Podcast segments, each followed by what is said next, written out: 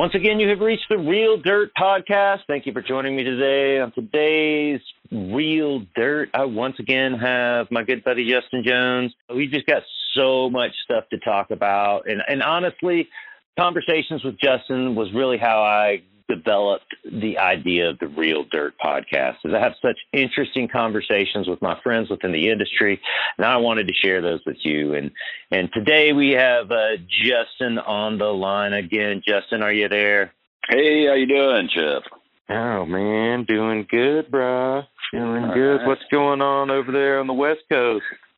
I'm just transferring some Sherbidoux here from a Ziploc bag into a brown paper grocery bag. And I just want to know how many guys out there and gals, how many people, cannabis growers, know anything about the old brown paper grocery bag. Dude, I am moaning over here. I can't believe you're telling me you're putting your fine buds into a paper bag. Oh, my God. Man. Ugh. Why are you ruining your weed? Why are you doing this? No, man. No. This is a good thing. This is what you want. It's good for it. It's good for your weed to taste like cardboard? I don't know. I don't know if that's what it does. Oh, man. You put your wet weed or dry weed in a brown paper bag, and it sucks up all of that moisture that's inside that paper bag before it releases any out. Well, you got to have a dry paper bag. You can't start with a moist bag bug. Oh, okay. So you're telling me it's all in technique. Yeah. Well, yep. let me hear it. Let me hear your technique on how you don't ruin your weed by putting it into a paper bag. Well, I don't put it in there for that long, and you got to know whether you're rolling the top down all the way, or if you're just kind of crumpling it up a little bit at the top, or whether you're leaving it just open. Okay. All right. You're going to have to start at the beginning. Tell me what you're doing again. It's something that the old school, probably, guys that are older than us, it's a way that you can... Before they had plastic bags, all they have. Before all this plastic bags, you had paper bags. You could use the paper bag to just kind of get that real in a slow way. When you're at the end of your dry and cure, and you've done your hang, and now you're doing your seal and burp, and then you just gotta get that last little. Make it perfect. You can use the brown paper bag, and you got to look at other industries too. I mean, the people store seeds in paper bags. People store other things because it does have a little bit of a breeze. It's give and take breathing with the moisture, and so you don't want to push your wet paper bag moisture into your bud. But I would say it's a way to kind of temper it right at the end a little bit. If you need to, you don't always need to. Man, I have seen so many people ruin weed by putting it in a cardboard box or in a paper bag. Well, what were they putting it in there for? They're trying to do the same thing you're doing. Right? They got their weeds almost dry, and they cut them down and put them in a paper bag to finish them out, right? Or cure them in a box. And I believe a lot of this came from early 2000s Cannabis Cup, where that's what Ariane of Greenhouse said that they did. They cured their weed for months in a cardboard box.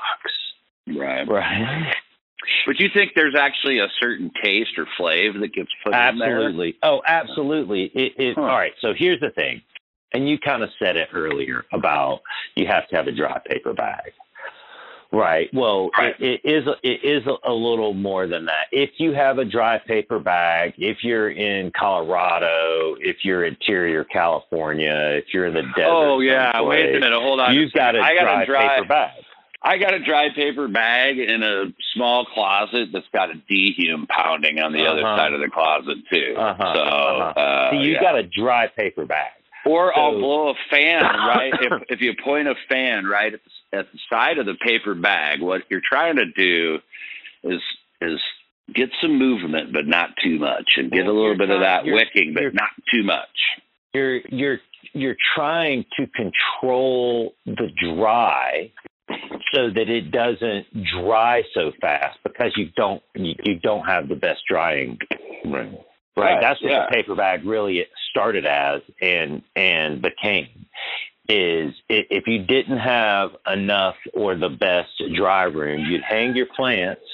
And so they, you know, because they want, at some point unless you have a proper dry room, they'll never dry. Right. Right. Right. On the coast of California, Oregon, Washington, throughout the Southeast, you can hang weed up in your house and it will never dry in your closet. Oh, right. Here in Oregon, I struggle with that. And, you know, coming from Colorado where you have a hard time not over drying, here, right, you know, you just, I mean, most of the time here, your relative humidity is, you know, 50 to 60%, which is kind of where you want your, you know, stored finished dry material to, you know, kind of, I don't know, end up. Right. No, right. Absolutely. Right. Yeah. And so it just is like, you know, you're fighting the moisture and over moisture and those sort of things all the time on the West Coast for sure. So, especially coming into this time of the year here where it's going to rain 3 or 4 days a week and you're just always going to, you know, have that moisture in the air. So, yeah, I mean, home growers and commercial growers would take their buds down, put them in paper bags, and it would allow them to control the dry rate. They'd increase the heat, or the moisture would be sucked out of the paper bag until it would help them dry. It gives them a wider landing pad on not fucking it up, right? And so instead of being like, oh, if I miss the wind, if you're not doing that, you miss your perfect window by a couple of hours. Maybe this gives you a day of a window to get back to it, to get it sealed. So here's the folly, is because you're in these wet areas, those cardboard bags and the cardboard boxes, they're sucking up moisture. Oh, yeah, you can kill it. Right. Yeah, they suck up moisture. Yeah. So, one, you got to get those dry. You have to suck all the moisture out of them dry. So you have to get a dehumidifier or a heater, right, that's going to dry out these boxes and get all that moisture out of there, right? Because if you leave the moisture in there and then put your weed in there, as your weed dries, it'll suck the moisture out of the bag. You're going the wrong direction. You have to have the box or the bag's got to be drier than your cannabis, and you can only leave it in there for a certain amount of time. And you should, if it's doing its job, the bag or the box should be super brittle dry. And then you put your material in there, let's say for 12 hours. You come back, you should be able to feel the difference in the paper, and then get it out of there. So now you're going to go the wrong direction. Now your bud's going to suck back up. I've used the paper bags like so many times. I've had, you know, years and years ago. Well, it's all about reusing. You know, we try to recycle, and recycling is good, but reusing is even better than recycling. And at the end of the day, you know, I think cannabis guys are great at reusing those thin metal hangers from the dry cleaner hangers. You know, those are real popular with for hanging your branches, right? And so, you know, there's a way to, because those hangers suck. You get them from the dry cleaner, and then you, you know, you don't really use them to hang your shirts back up later, right? So they get kind of built up. So those are good. And then the brown paper bags, got to have them. I'm definitely not a brown paper bags fan. I do, however, like to take the brown paper bag, fold the top over one time, maybe 1 inch or 2 inch fold, and then insert a turkey bag. Oh. Because then it holds the turkey bag up. Yeah. Right. And, you know, as you're going through your cannabis, you can just put it right inside to a standing up bag. Mm-hmm.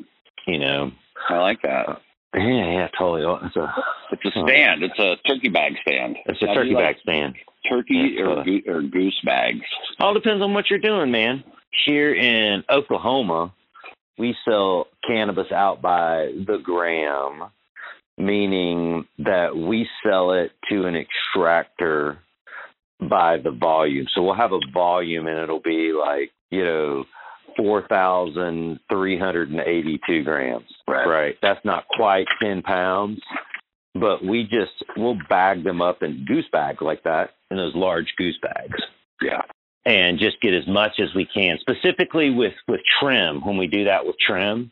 Right. And we try to get at least 1,000 grams in one container, but it's going to the extractor. They don't care. They check it into their system by the gram as well. You're not trying to sell somebody a perfect 1 pound. I'm absolutely not. Right. And, you know, we try to go in 500 and 1,000 increments, just to make all the math easy. Less brain damage. Yeah, exactly. Less brain damage. And I would use a larger container, and I've been told, and I am, we're going to start to stock these bin containers, the bin bags. So they have a large turkey bag style that goes into the 30-gallon Rubbermaid bin now.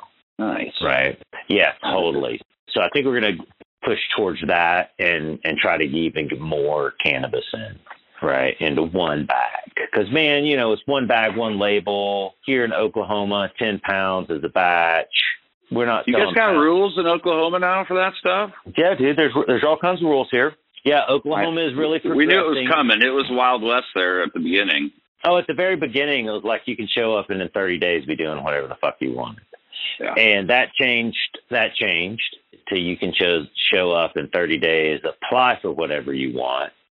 And then that changed to you can show up in 30 days, apply for whatever you want. And then depending on your local municipality, you know, it might take 1 day to 4 months for you to get into any type of business or get any type of building plan passed or anything like that.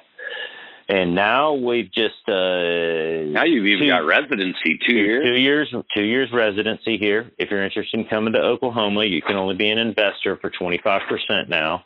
If outside residents of the state of Oklahoma, they have a 25% stake max for 2 years. And then there's a lawsuit I hear that they're trying to lift that. Who knows if that's going to maintain. Other states, it has maintained. We had a change in Colorado.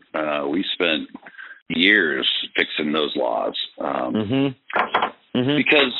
they were very restrictive. And once all the money inside of Colorado ran out as far as investment money and you had to get that more sort of thing. Then you had to be like, I got to go outside of the state. So it first started that you could get a loan, and the loan could be guaranteed like a convertible into ownership. If that, so you get a loan from a guy from another state. It says that could turn into ownership if that person moved to Colorado, lived there for 2 years, became a resident. Then they could like convert. So you could do a loan that was convertible if these other things happened. And then after that, it became, you know, you could just have out of state ownership. And then now, you know, it's in Colorado, the pubcos are circling and making moves because now you can have 49% ownership can be publicly traded company. So, you know, it was always that they wanted to be able to just go background check, deep dive on every single owner. So, you know, having a publicly traded company that could have thousands or tens of thousands of stockholders, right, didn't work. So now, so they fixed a lot of that. And so now you're seeing companies in Colorado start to go public or go that direction. So Colorado's now available for the multi-state operator, the MSO.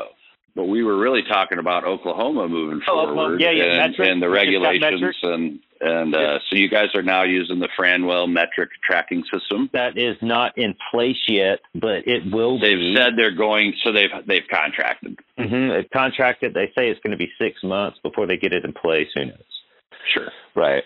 Mm-hmm. Yeah, well, that's good. And you know what I like about that, and you know, be it what it is, Metric really is tracking probably 90% of the legal cannabis. And you know, as we move forward towards a national legalization effort, having one company that's kind of got most of that in line, it should be good down the road as we hopefully in the next decade start to integrate the entire country into. Yeah, well, Metric legalized cannabis. Metric definitely steps it up. It's costly to scale Metric. It's difficult to scale it. So maybe some of the people who got tons and tons of square feet and lots of plant numbers, they may change their operations. There's new companies coming in that are going to make it, they're going to take and give you a user interface for your company that really works for you. And then behind the scenes, it plugs everything into Metric the way it's supposed to. And so Metric is very clumsy, and it's very designed towards the applications that the states want to use it for tracking the inventory, for tracking taxes, and these sorts of things. And yeah, there's things that they thought would be great for the licensees on the user end, but they're still real clumsy, and that hasn't been their focus. So there's definitely some other companies that can overlay, and they're trying. Nobody's really knocked it out of the park yet, but I think that's coming. It is coming, and it is easier. You can print your own tags now. The technology's changing. It also makes monitoring, enforcement, and regulation, the local government here, easier. Right. And it will drive more of that, because now they can go into a field that is all RFID'd. They can immediately get all the data of all the plants in it. You know, they can immediately follow that all the way from seed to sale in your operation. That will make people tighten up their operations, their business models, account for everything. I mean, I tell you, I hope they haven't made all the rules, because I hope they don't make us weigh that shit, wet, dry, stem weight, bud weight. I hope we could skip all of that. I know Colorado has that. I mean, that's not just a Colorado thing. No, it really, tracking the waste, tracking, all that plant material is kind of the foundations of, the early legalization, and it really hasn't changed. And it's really, if you look at other industries, people are doing that on multiple levels. So, when you're trimming a plant down, go in this bin, the leaves go in that bin, the bud goes that way, we weigh it wet. We weigh it, we weigh it wet before, we weigh it, dry after. You get all those markers all the way through. In all of my business, we monitor all of our waste, right? Our waste stream really does say a bunch about what you're doing in business. And for instance, at Growers Coco, my soil manufacturing plant, we monitor all of the cocoa dust that's wasted. We, calculate all of the inputs into what all the outputs are. We're always looking at our trash stream, our plastic, our wood stream going outside the business, because, the fact of the matter is, if you have a lot of bags that are torn in production, that shows up in your trash. And that means that there's something wrong with your machine or my employees or the material where the bags are getting ripped and used, inappropriately. Right. Or not used inappropriately, thrown away. And each one of those bags cost us 40 cents or something like that. Well, and it adds up, yeah. It adds up, man. And then you also on the waste stream, you get to calculate how many pallets of material that you've gone through. So it is important in that business, that manufacturing business, to track it for sure. Well, that's really what we're doing with cannabis now, that you can see the flow. It's all manufacturing, It's agriculturally based, growing, processing, packaging, manufacturing, all the way down to get those, consumer items. Now, at some point though, it's overregulated, right? In my view, cannabis is harmless. Right, until you turn it into an extract, and at that point, it becomes I'll call it dangerous, right? Because if anyone consumed or a child consumed, a chunk of extract, a gram of extract, they would be fucked up. Oh yeah, right. And they're not going to die, but it would definitely be considered a poisoning, an overdose. Sure. Right. They're not going to die, but Yeah, you don't want to do that to your kid. You don't want to do that to your kid or to yourself or to anybody. And like that's to me where it becomes dangerous. And it, well, and that's why the regulations. Well, and that's why you'll see 10 milligram doses of edibles and not 100 milligram. Yeah, don't believe here in Oklahoma there's a limit currently. There will be. There will. Yeah, yeah. Sure. It's five here in Oregon. 5 milligrams of serving, 50 in a bottle or a pack max. In Colorado, it's 10 per serving, 100 in a pack. You know, so one item is 100 milligrams, 10 pieces of whatever edible, or however that looks. Your Dixie elixirs, you talked about in one of our previous chats, they'll have measuring guides on the bottle, or even sometimes they'll come with a little cap like your cough syrup bottle has your little 1 ounce measure cap. That's ours. So the tracking's overly done, but that's because we're still operating under, these, the guys that the feds aren't going to do anything to you if you're operating legally in your state. And so I think that the tracking system is there because it's been there since day one of Colorado, rec. The tracking systems are what's helping protect the industry from, the feds saying, hey, we're going to take these guys out. So, as legalization happens nationally, maybe some of these things will become less burdensome. That's not happening anytime in the future. So you just have to get used to it. You just have to spend the money on that end of the business and compliance and inventory tracking and do it right. Yeah, man. It is. And it is exciting to see it blossom here in Oklahoma. It's a great place to be. The people are just incredibly nice for sure. It's inexpensive relatively speaking to California or to Colorado to set up an operation. But, the real reason that we're here is the opportunity to help other cannabis farmers through Cultivate OKC and through our research at our cannabis farm, really figure out how cannabis grows best in Oklahoma, indoor, outdoor, greenhouse, the best type of products to use, how the season works. Like, it's really just this huge R&D effort on our part. But that sets you guys aside, from some of the other companies out there that are selling, nutrients or equipment or dirt or whatever, is that you guys are actually practicing and have been the whole time. You're in it. You're in the same side of things. So. Want to get better, want to help other people do it better, want to overgrow the current stigma of cannabis. And that's what we're doing at Cultivate OKC, at Baker's Medical, Growers Coco, at our farm here in Oklahoma. I mean, man, this was really a great spot. I mean, Oregon was a similar manner years ago, and Oregon had a boom and bust. I mean, Oklahoma's going to do a similar thing. Hey, give me the timeline, because Oklahoma will boom and bust due to the open regulations, and then the regulations and just the market environment, it'll make it change. Yes, eventually. Right. And how fast it happens. Here in Oregon, they've had a robust marijuana. Was it medical and then rec? How did it fold out there? Right. So medical, has been around forever.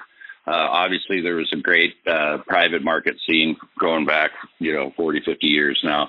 But medical converted into recreational. And here in Oregon, they actually did away with the medical marijuana system from a commercial standpoint. So when all of the medical marijuana stores were forced to convert to recreational marijuana and give up their medical marijuana licenses and just sell recreational marijuana. And so that's what you see now. There's still a few handful of just medical only stores here in Oregon, but it's only really in areas that are banning the recreational sales. So at the end of the day, if you have a medical card, which you could still have your medical card in Oregon and you can still grow your own. And if you have a medical card, you can grow a few more plants than you can just with your recreational growing rights. But the at the end of the day, you can go to the recreational marijuana store with your medical card, and then you pay no taxes, and you can get higher amounts. So instead of 1 ounce of flour, you can get 4 ounces of flour at one trip. And instead of 4 grams of, hash, you can get whatever, whatever it is. So they haven't totally screwed over the medical side, but at the end of the day, people jumped in and it was wide open and it was really easy to get a license in Oregon. And that would have been 2015 going into 2016. Mm-hmm.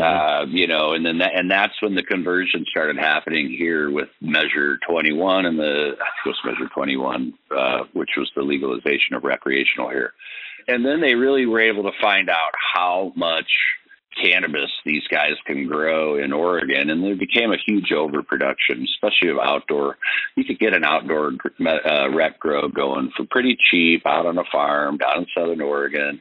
And these guys just grew way too much. And that first year, best climate in the world. And I think it was 2000. It was fall of 2016. That was the going in, as there was still a conversion going on, but it was going in, and I believe that it was like the best growing year ever. It was in the 80s and dry all the way until Halloween. And so it was just a major harvest. So anyways, a lot of guys were only able to get $100 a pound. That's kind of what it came to for outdoor, and people just started really not doing well.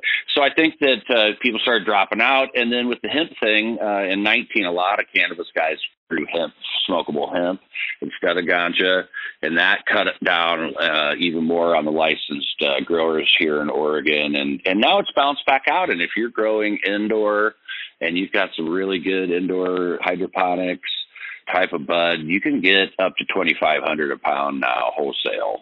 So to the stores, I think it's more in the 17 to 2 or maybe 22. Mm-hmm. And then maybe there's a few of the really good name brand grows up here that are really great are getting more, a little bit more. There's that $2,500 premium. I mean, 2 years it's just now been turning. I'd say it's been 5 years, 4 to 4 years. So it took 4 or 5 years of like flooded. Like, what was the lowest price that cannabis, that quality cannabis got to? Tell me that. 500 to 600. What about that greenhouse cannabis? That major production, the major producer. Less than 100. Because we had to start specking out a tier 2 outdoor grow in Oregon, which is 40,000 square feet of canopy. Mm-hmm. So that's an acre mm-hmm. of canopy. Mm-hmm. And basically, if you looked at what it costs you to grow and for your licenses, and obviously it's pretty cheap because you're just using the sun, and natural stuff there. So you're not like paying for electricity like you would an indoor thing. These guys were lucky to get $100 a pound and basically pull off 1,000 pounds. So you get 1,000 pounds at you could revenue about 100,000 on an acre. Growing it like that, though, it's fairly inexpensive putting it into it, though, right? Yeah, but I mean, it's just $100,000 is not a lot of revenue, and especially the cost of harvesting. It all has to come down at the same time, so you can't necessarily just one man that. It just doesn't work. It didn't work. Now that's changed. It's gone back up. Yeah.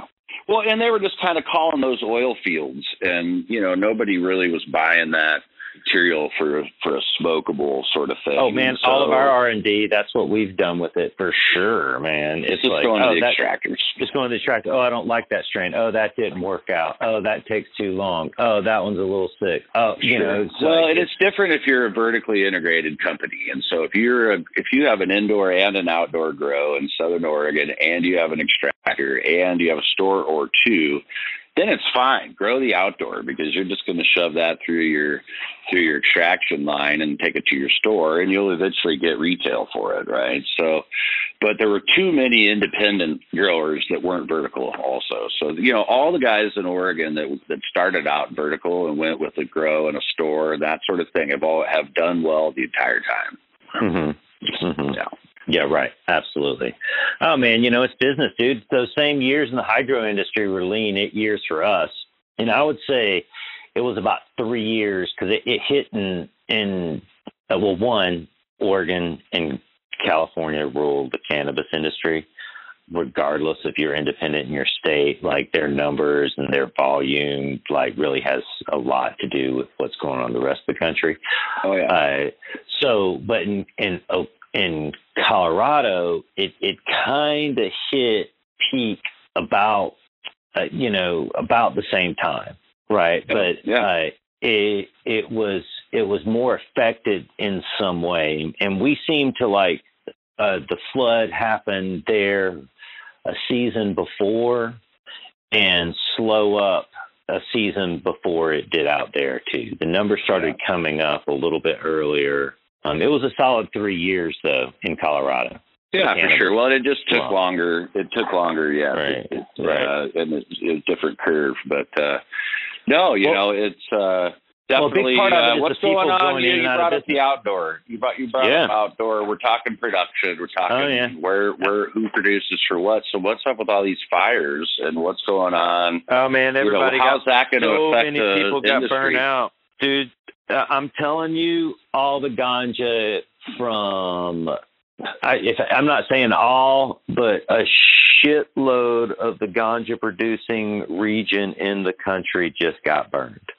Well, and like, even if it didn't actually get burned down, did it? I just read an article about all the grapes in Sonoma and Napa are going to be unusable this year because they smell like fire. And so they're, even if the farm didn't get burnt on, there was so much smoke for such a large amount of time. It's still happening. Yeah, fires aren't new to over there. And we lived over there for almost 20 years.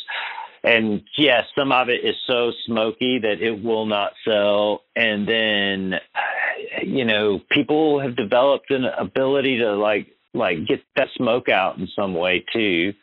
I'm not exactly sure how it's done, but maybe just through the natural aging process, the smoke goes away. I'm not sure if you can extract it with that smoky flavor.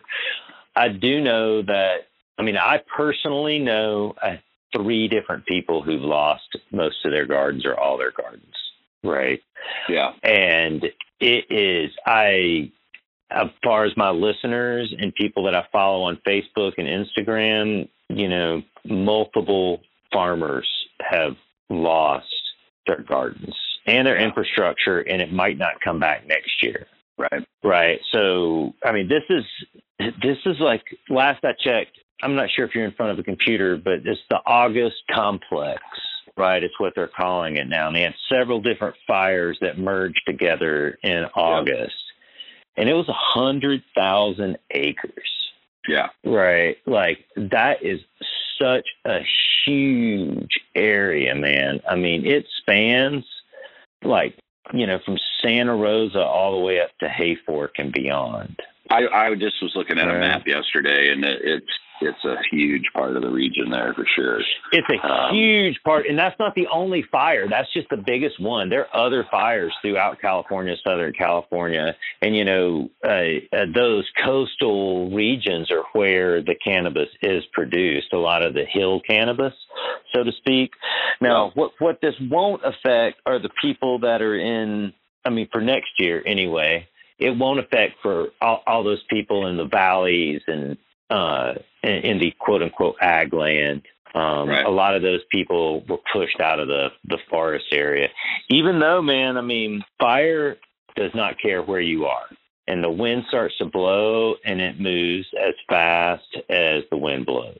And I've literally watched it travel what looked like 10 miles to me in a matter of moments. That's what we just had in Oregon here, and it did affect a lot of a bunch of marijuana guys and hemp guys. Southern Oregon had a huge fire too. Huge fire, but the one we had up here by Portland was big too, and it caused some problems. And same sort of thing you're just saying. It was we had a big windstorm, which normally doesn't happen until like November or December. Once it's rainy, it happened starting the day after Labor Day, And basically there was already a fire going and it wasn't that big. And then we got these like 100-mile-an-hour winds up in the mountains coming down into the valley, and it moved. The one fire moved 20 miles to 12 hours. Wow. Yeah. So, man, I'm concerned about even just these. I saw some hemp fields, and you know, they look fine, but I don't know what's going to happen. It was so smoky here, and the air quality was like, as bad as it can get. You don't even want to be outside. So, you know, what did that do to the outdoor cannabis plants, hemp or whatever, that, you know, we know them to be a sponge. We know them to be bioremediators of some level. So are those plants going to, you know, be infected or toxic or have heavy metals or some other thing from being smoked out for about 7 or 8 days here in Oregon? So even if you weren't close to the fire, it didn't get hit that way. You lost sunlight production, really, because there was this weird sepia filter going on for like 8 days. And all the plants just stopped growing. Yeah, all the plants just stopped growing. Everything stopped growing. Mass CO2. Yeah. Yep. So, you know, it'll be interesting to see what that just did to these plants, and maybe they, you know, got cleaned up because, you know, that went away and the weather's been good and they've had some good, you know, maybe they were able to. Well, if there's enough time before harvest, the plants outgrow it. Sure. Right. But it's different if you got rained on. If you're harvesting right at the smoke, right? Like if the fire is at your house, if you're under that sepia layer we're talking about, and yes, the harvest season, you're going to be the most affected, unfortunately. And maybe you've got some technique or something that we'd love to hear about here on The Real Dirt. Let us know. Man, that's just hard when it's just smoke and you're harvesting your weed. Yeah. I've been there, man. You know. You guys didn't have any fire problems in Oklahoma, right? Fire season comes like fall and winter. For us, that's the dry season. Yeah, that's to come. But last year there were some fires. I mean, fires happen here. They put up, fire warnings, do not burn warnings. It's windy, lots of grassland. It's dry. The trees are small comparatively. Well, definitely sounds like there'll be a shortage. There's going to be some sort of shortage this year. It is going to affect the demand, and demand was already up. So demand's not going anywhere. It's going to keep going up, Chip's prediction. And supply, man, we just lost a huge chunk of the supply. And, I mean, I'll tell you, Oklahoma didn't have the best outdoor growing year this year. If you were trying to pull before October, it was rough. It was humid and rainy throughout the state. Colorado, you know, they had that early freeze this year. Oh yeah. You know, so cool. their outdoor, like, it was diminished by that. Sure, some people have survived, and a chunk of people lost out over that. You know, on the East Coast, it was also a little bit more humid and wet. More, you know, hurricanes came through this year than any year before. So I think the overall outdoor production for 2020 is going to be low. Combined with COVID, with all the new farms not being able to get the supplies, the materials, the people, the employees out, you know, to the garden. You know, this is a really great year to be involved in cannabis. I predict that the price will initially dip as outdoor comes into place and everybody floods the market. And then between December and January, most of that will have run through the marketplace. And then the price will increase. You know, currently here in Oklahoma, there's indoor weeds between $300 and $3,600. Yep. Right. Wholesale. This is of a similar nature in California. In Colorado, it's cheaper, but, you know, $2,800, $2,600. That's all going to go up next year, right? The wholesale price of weed's going to go up. Fortunately for you listeners and consumers out there, generally the end user price doesn't go up terrible. No, you guys are going to continue to pay $10 to $20 a gram, $40 to $60 an eighth, right? And that's been going on since 1996. Yes, it has. Well, that's good. Yeah, the consumer prices. Well, and, you know, that they might go up a little bit, or you might see some of the higher end cannabis become a little bit more expensive, and maybe the quality of the lower price stuff is not quite the same, right? You see a little gap, a bigger gap there. Yeah, absolutely, man. It's a good year to be in it. I'm glad I am. Things are good. We've had a better year than ever at my grow stores and with Growers Coco Fiber. You know, more people than ever are growing cannabis. When's Oklahoma going recreational? Oklahoma is going to go. When's that going? Is this all Chip's predictions? Okay, here's some more Chip's predictions.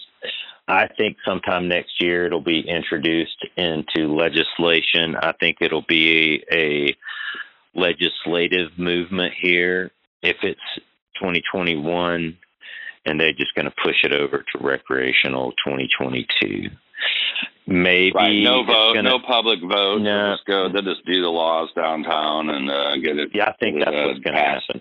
I think we're going to see more of that as the country goes. It doesn't necessarily going to have to go to a big statewide vote, and which, you know, if they feel like everybody is good with it and you trust your local congressperson and representatives to do, you know, then it works. Yeah, absolutely. Maybe it moves to 2023 if it has to be a voter-sponsored initiative here. That might occur. But as far as recreate or adult use, I would prefer to call it. I'm shooting for 2022. 2022. Yeah, I mean, who knows what's going to happen with the economy and the recession and everything. It's incredible how, like, because we've kept all of our spending and whatnot internal, and everybody's just like sitting at home and buying stuff online and saving money and not doing stuff. And, you know, it's our economy isn't so bad right now. I mean, the stock market's holding its own. Banking hasn't crashed. People are still buying houses.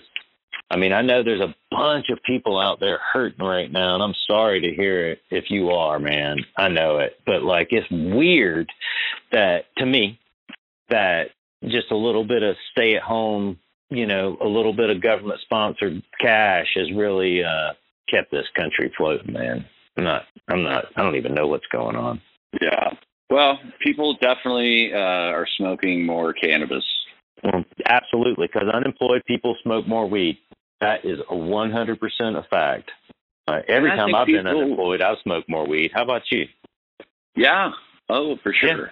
Yeah. I think that it's also, you know, if you're stuck at home and you're, you know, dealing with this pandemic and everything, it's a smarter choice, you know, if you're bored and you're not going out. I mean, you know, the thing about alcohol and how social it is that, you know, maybe you go out 2 or 3 times a week, and maybe it's a happy hour with some work colleagues, or you're meeting some friends over here and I have a couple beers. You might say, fuck it.